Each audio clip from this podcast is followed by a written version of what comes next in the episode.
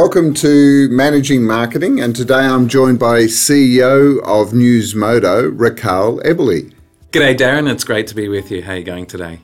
I'm actually pretty tired. We had the uh, awards last night, so I've had about uh, five hours sleep, and I'm feeling a bit, uh, a bit, uh, let's say, not quite with it. But anyway, I really appreciate you making the time because uh, you're actually a new dad. I certainly am, and it's been a fantastic experience. We're about five or six weeks in, so you know, um, just learning the ropes. But it's been so far so good, Darren. So uh, you know, you have a better excuse for sleep deprivation than me. Mine's self-inflicted.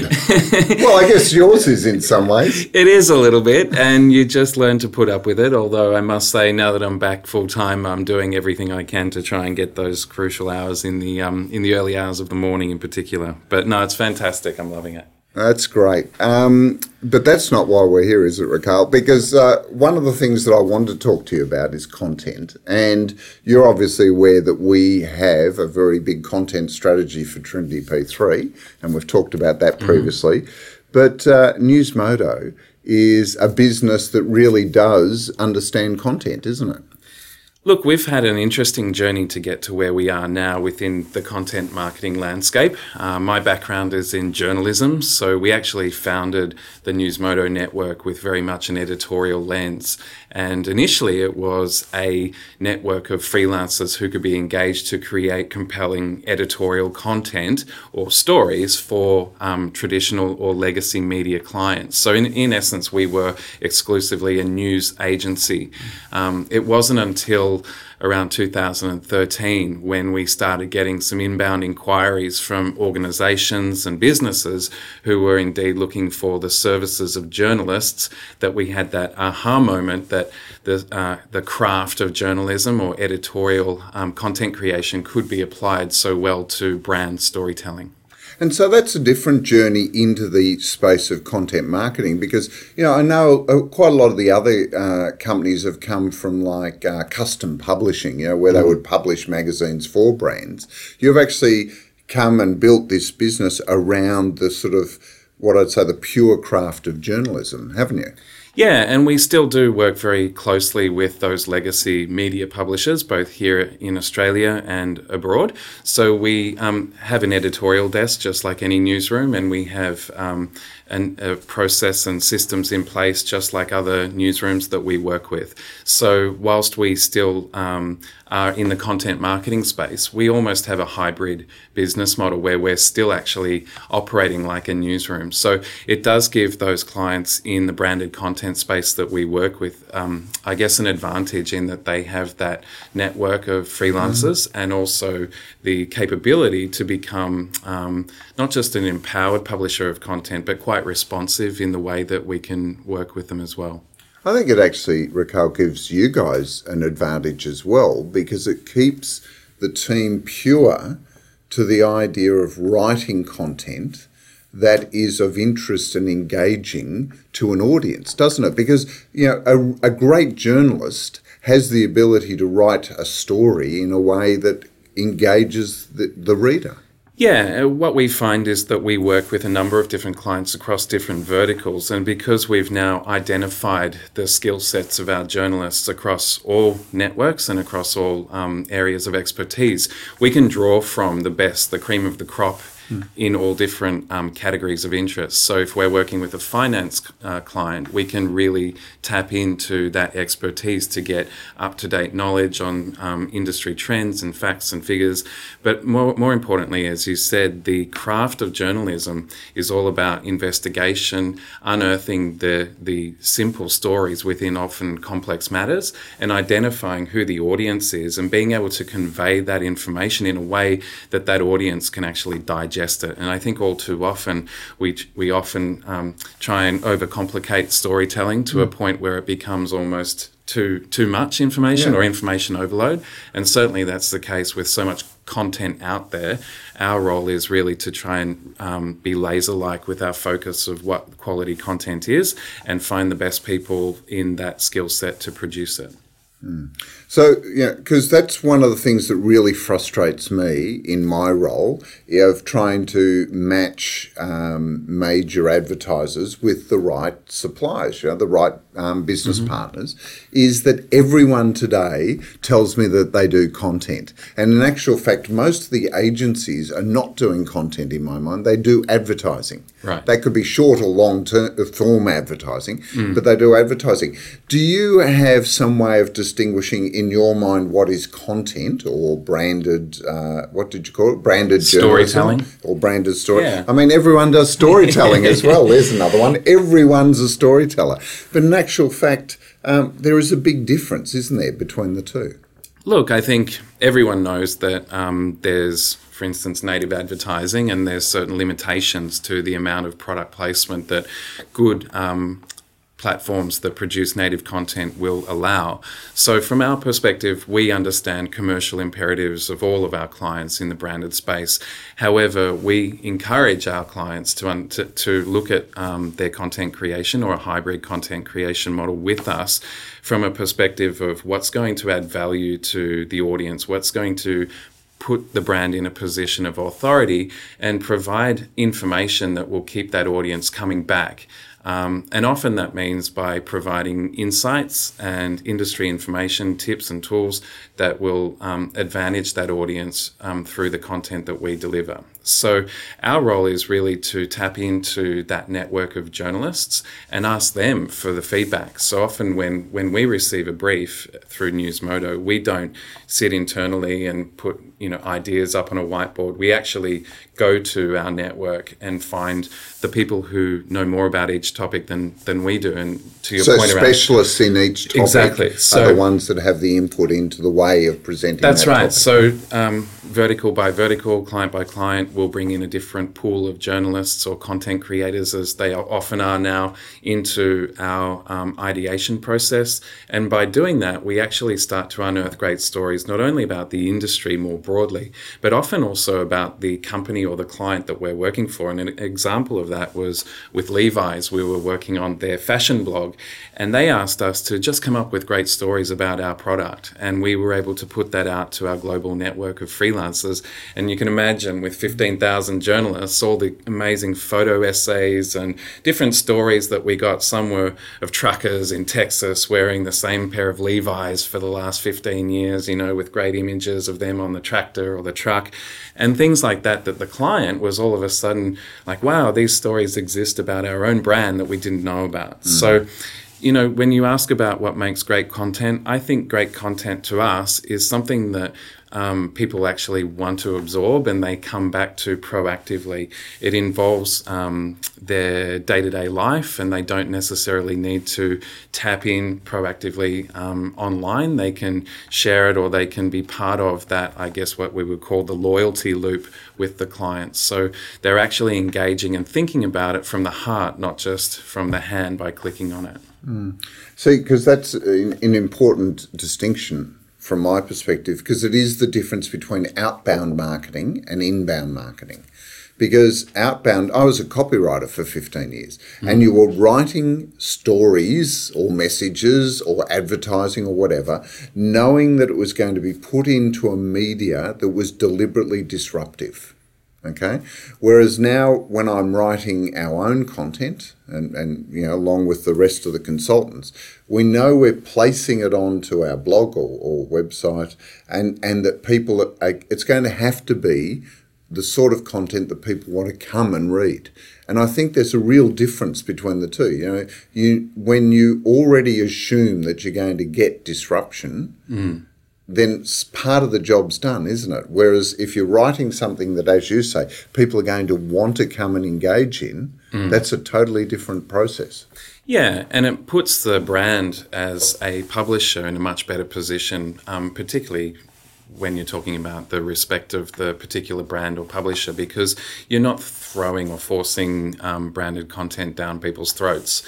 Um, a great example of a brand publisher that we work with is ANZ Blue Notes. Um, mm-hmm. And I know they get referred to a lot in our industry, but rightly so. And they're an award winning publication and their numbers uh, speak for themselves. And we get um, charged with the opportunity to work with their uh, managing editor, Andrew Cornell, to deliver content from across APAC. And um, in that instance, what we do is we've got all these great journalists, most of them expat Australian journalists living in different areas across yeah. Asia. Yeah. And they have a standing brief to unearth great stories about um, fintech technology on its on its own, um, just changes to um, society in their wherever their region is or part of the APAC region, and we um, get these amazing pictures that we put across to Andrew for consideration, and he commissions them monthly.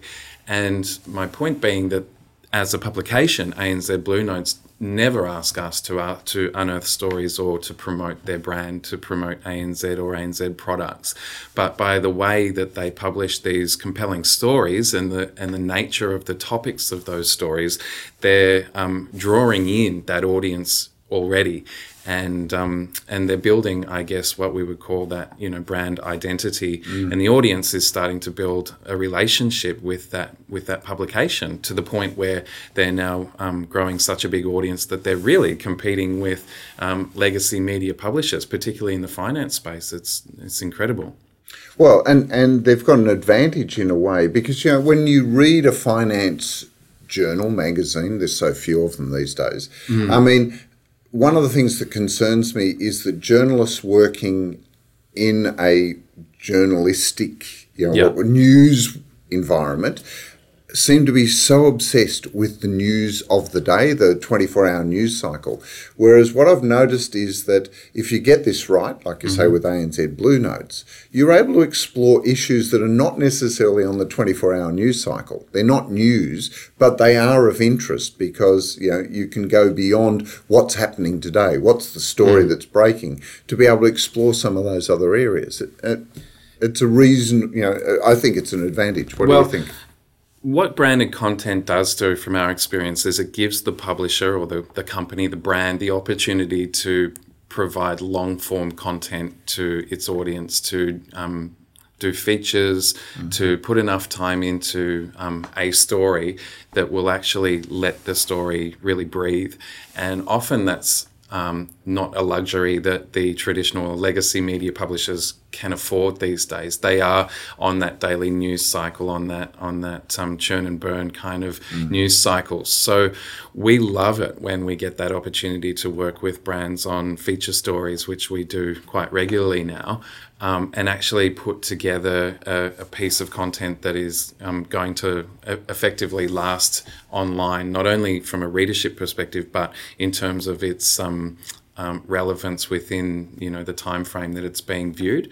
Um, ANZ have done some great pieces on, for instance, um, metropolises, if that's a word, or metropoli, the metropolis, the, the metropolises of Asia, and mm. what um, certain um, mega cities almost would look like if they were to start to expand and mm. almost join up. And you can look at this o- over on uh, their site, and what it actually has is really beautiful um, a user journey where you can click through, and there's more than just the the words and images. There's animation information and there's an actual uh, experience with yeah. that content. So sorry, uh, but because um, um, I'm starting to think here that a lot of this content directly competes, doesn't it, with the content that the publishers mm-hmm. are trying to charge people for.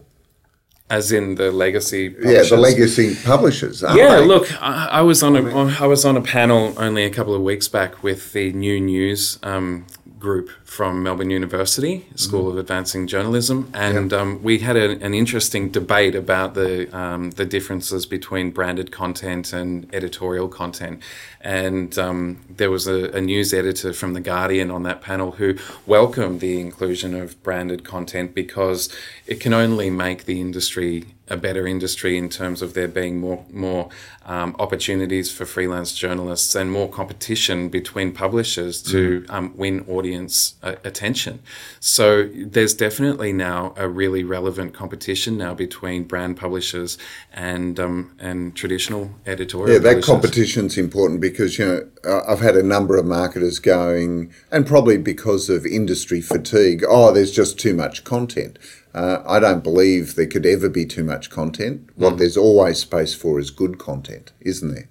Yeah, we find that long form content is what um, delivers the better results from our perspective. Um, we we do majoritively what we would call editorial style content. So we we don't see ourselves as a, as an agency that produces bucket loads of social content that goes out on a daily basis. Like the two or three hundred words that, uh, you know, that to me feel like fairy floss. Yeah, where we try and put um, an editorial lens across the work that we deliver. So we find um, that that's what you know an, arti- an article of at least 800 to 1500 2000 words So that's a long form for you, 800 plus words, yeah? I would say six to eight hundred is a is a standard article. Um, Mm-hmm. Twelve to two thousand words is generally um, a longer form, and then we start talking about anything over two thousand. We would start looking at a white paper. Realistically, yeah. Uh, it's interesting uh, that you make that observation because we've found exactly the same thing in our own case. Uh, quite a lot of people, when they come to contribute, will write these four to six hundred words, and I call you know they talk about snackable, but I say it's fairy floss. You know, you might snack on it, but it leaves you totally dissatisfied almost immediately. We've found that uh, you know about twelve hundred words to two thousand gets a huge amount of people in time, dwell time, that they sit there reading it, but also a much higher level of engagement. They're more likely to share it socially um, and more likely to comment on it. And uh, people, when I say that to uh, possible contributors, they go, "Oh, so it's about the word count." And I go, "No, the words, the word count actually forces you as a writer to go beyond the obvious. Yeah. You know, I can pretty much bash out 500 words or 600 words on something and just skim the surface.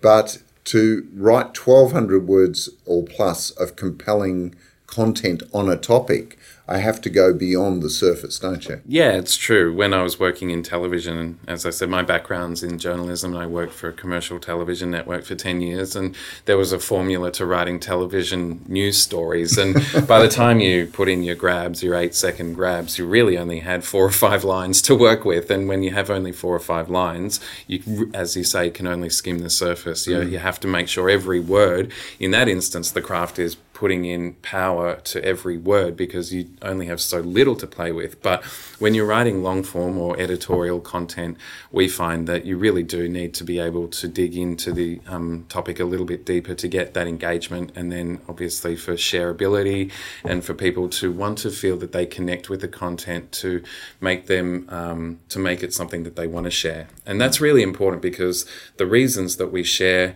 articles or things on social media is because we almost resonate with it to the point that we we all we support it or we are It's so a reflection of yourself. It is a reflection of yourself. Yeah. So you you want to make sure that you're providing something that people can either absolutely detest, hopefully not, most likely see it as something that adds value to their life to the point that they're compelled to show their world around them that they want to share that material.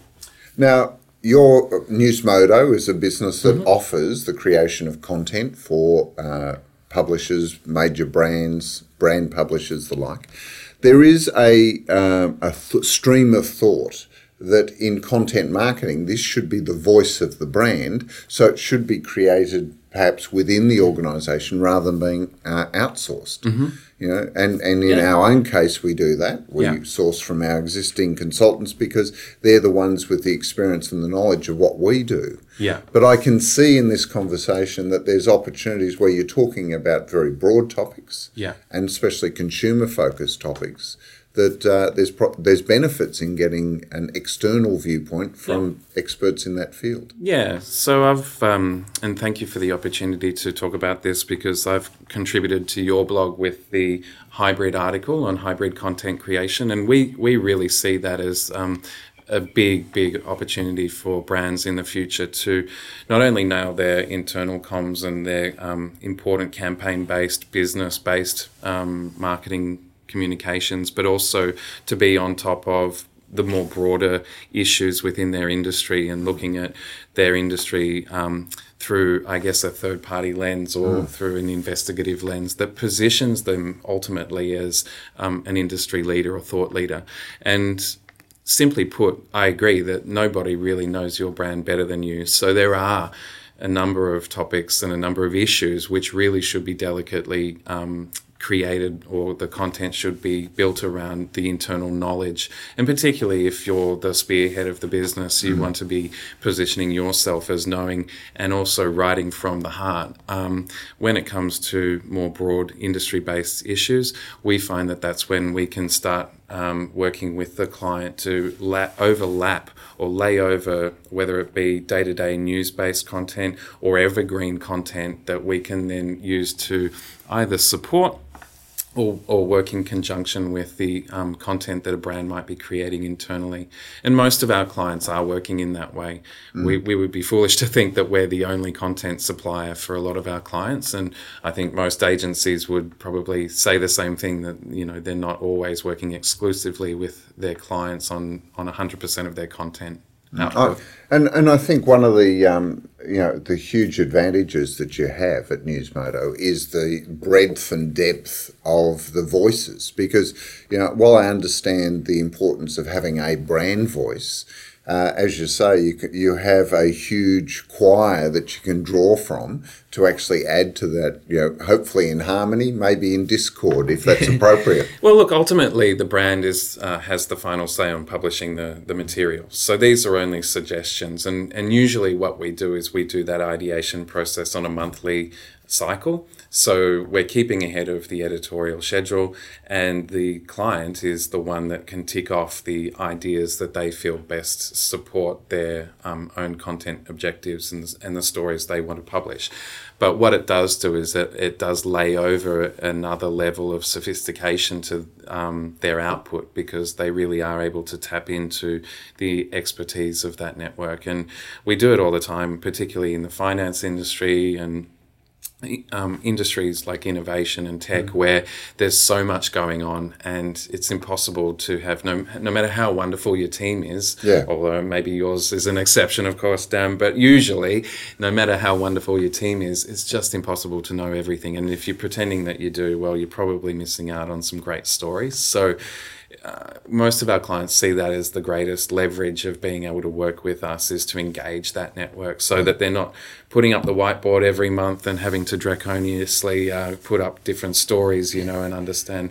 And that's that's one of the things that uh, you know we've had marketers that have started down a content strategy path uh, only to hit a rock, which is they cannot produce enough quality content within their own resources to do it, mm. and then uh, unfortunately, they'll usually turn to either their PR agency or their advertising agency to help them produce content. And yep. suddenly, you know, there's uh, quite expensive content that's not getting any sort of level of engagement because it's more branded than it is, yeah. You know, entertainment or informative or you know useful. It takes, and just on that, it takes a bit of guts to write material that isn't branded. I think mm. that's a big leap for a lot of companies, particularly mm. these days, where it's it's not cheap to create quality content, and so on every piece of content, you have to um, trust that by allowing it to breathe and allowing it to be positioned as um, almost tra- well, transparent content,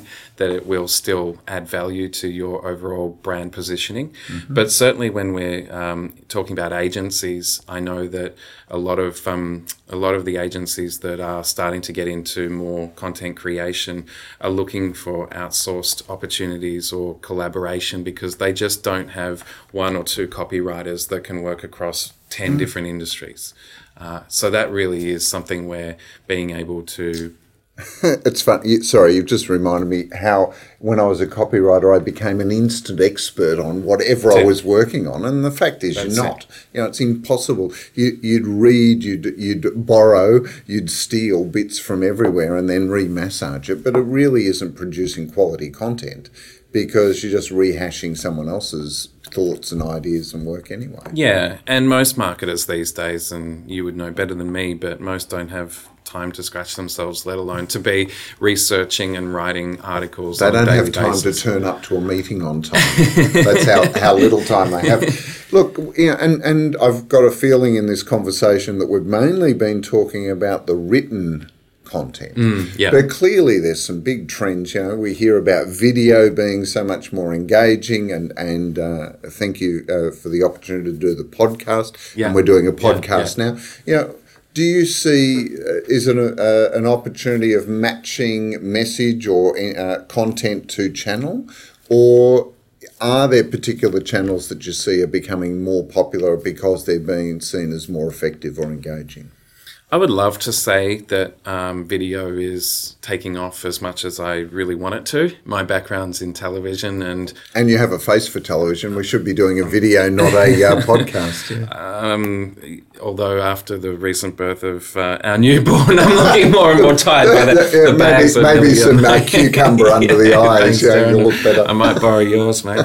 Uh, but yeah, video is really becoming something that, um, for instance, we're upskilling in. We've just hired a new um, video manager, so he'll he'll literally be our project manager and business development manager for us on, on the video side of things. And he comes from, as I have, um, a, a TV network background, which is really exciting because our clients are really, really. Um, screaming out for more video. And it's something that is, once you start doing it, you realize it's not that difficult to do. And it doesn't have to be a big production, it doesn't have to be in a studio and storyboarded to the nth degree. You can turn around um, great video material because you've got a compelling story as simply as a, as a written It's about article. storytelling. you know, Exactly, and, and the journalistic discipline of being able to unearth the story and the insight and Yeah. bringing it to life. the real that's it the real challenge with any video based story is the identifying of the story before you go out and shoot it and not coming back with the wrong angle or the wrong um, take on the story so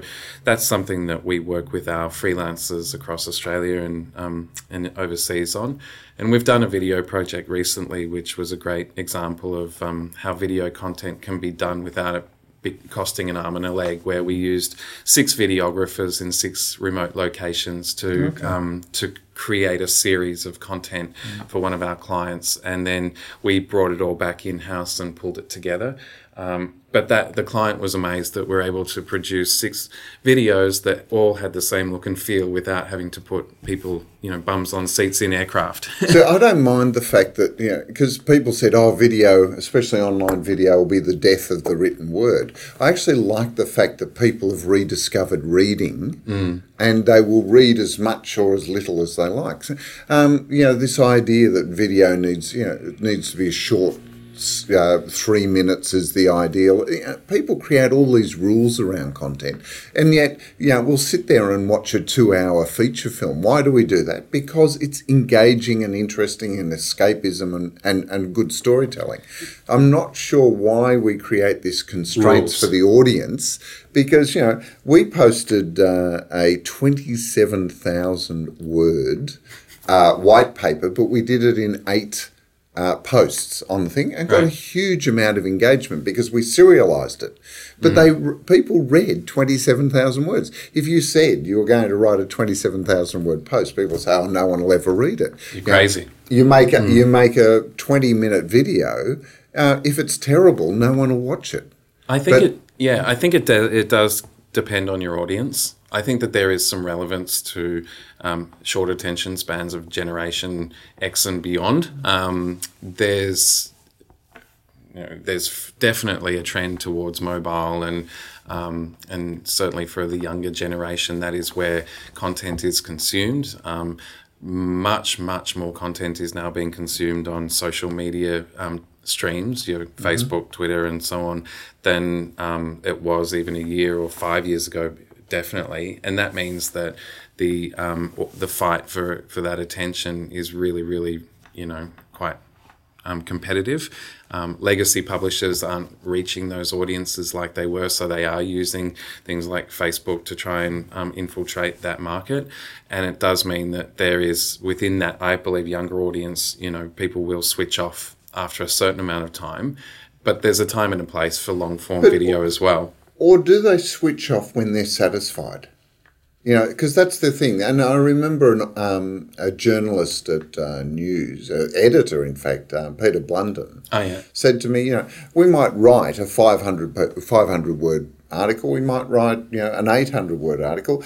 We structure it in a way that they'll, they'll Get get, most of the information up the front, and then the next paragraph will be elaborating the first major point, and then we'll restate it in the, in the second with fleshed more. out. Yeah, it's fleshed out as you go down because we know that only someone incredibly engaged will read the whole thing. But most people will start with the headline and read as much as it takes to get what they want out of it and then move on. And I thought, well, that's an incredibly customer centric view of the hmm. world hmm. rather than feeling like just because I created this piece of content, everyone Must. must wait till the end to Yeah. get the big da da at the end of it. you Well, know? that was the golden rule in, in television, at least from my um, learnings, is you always put the hook in the first line, and Yeah. the rest comes off. That's why they call it the hook. So it is the same with video that you're creating. You you definitely don't want to save your best shots or your best grabs or your most important points for anywhere other than at the top of the, the piece of content. And sure, um, I'm sure a lot of content video doesn't get necessarily seen all the way through, and people still get that satisfaction from it. Um, we do what we just because of the nature of our experience and um, and what we find works well is we do create most of our videos at around like a news package, minute thirty to two minutes, um, and then we'll even create a snippet um, for social media, which generally is only about fifteen seconds, like a little a little rush kind of movie. Because advertising actually works the other way. Advertising is often structured like comedy, where you do, do Leave the here's the punchline. story, and then da da is the punchline at the Yeah, end. it's Yeah, interesting, isn't it? yeah. So that just that difference in discipline Hmm. ma- i- is hu- hugely insightful into the fact that the a journalistic approach is to get this this main point up front, whereas an advertising approach is somehow to lure you in, Hmm. and then hopefully you're there at the end to capture it at the end. Or the gag. Yeah, the gag at the end to make it memorable. Yeah, and look, both work really well when you do it really the When right you way. do it well. When you do it well. Unfortunately, only a small number of people get it really right. Yeah, but I think because it's become so competitive now, as you say, there's really um, the good stuff does stand out, and I think we're very fortunate in Australia now to be working in a time where uh, quality is really being um, brought to the fore, and the competition for audience across all verticals and different platforms is really requiring um, agencies and brands to be a little bit more thoughtful about the way they go about their content distribution and creation. Well, look, what I want to do now, because Mm-hmm. we need to, to sort of finish this up soon, but I'm going to put you on the spot and I'm getting my crystal ball out here. Here you go. And I want Mm-hmm. That's you a to big look. ball. I want you to look into that crystal ball and tell me what do you see as the future trends or the future of content marketing? I love the way that brands are becoming publishers of content. Um, you only need to look at, and I know this gets brought up a lot, but Red Bull is an example um, of a great brand that is now making more from their publishing side of the business than they are from their energy drinks. Um, and this is a a trend that we really love to see. For instance, I was on a flight recently and watching some Vice um, style documentaries, and and you see that storytelling is woven through this content in a way that um, again it's not necessarily the production costs it's the quality of the story that is really engaging the audience. And i love uh, you know i've got a um, a, a godson he's 16 now and he's getting into his own content creation. He's building his own story. He's a magician and he goes out and he starts shooting social media experiments where he does different tricks with people on the street and you know he's building his own brand effectively through his um, over a period of content creation telling a story, telling a story about himself and his skills and you know how he engages with people. And brands are doing this um, really delicately now and thinking about the way that they're um, bringing audiences into their community rather than pushing themselves into the audience's space. Yeah. So I think in the future that will be um, more prevalent, where brands will start to set up their own publications, their own publishing um, mechanisms. Uh, Short Press, the Optus um, publication that oOh!media are putting together, is a great example. Um, Qantas's AWOL, where they're really delivering brilliant storytelling through a, a publication.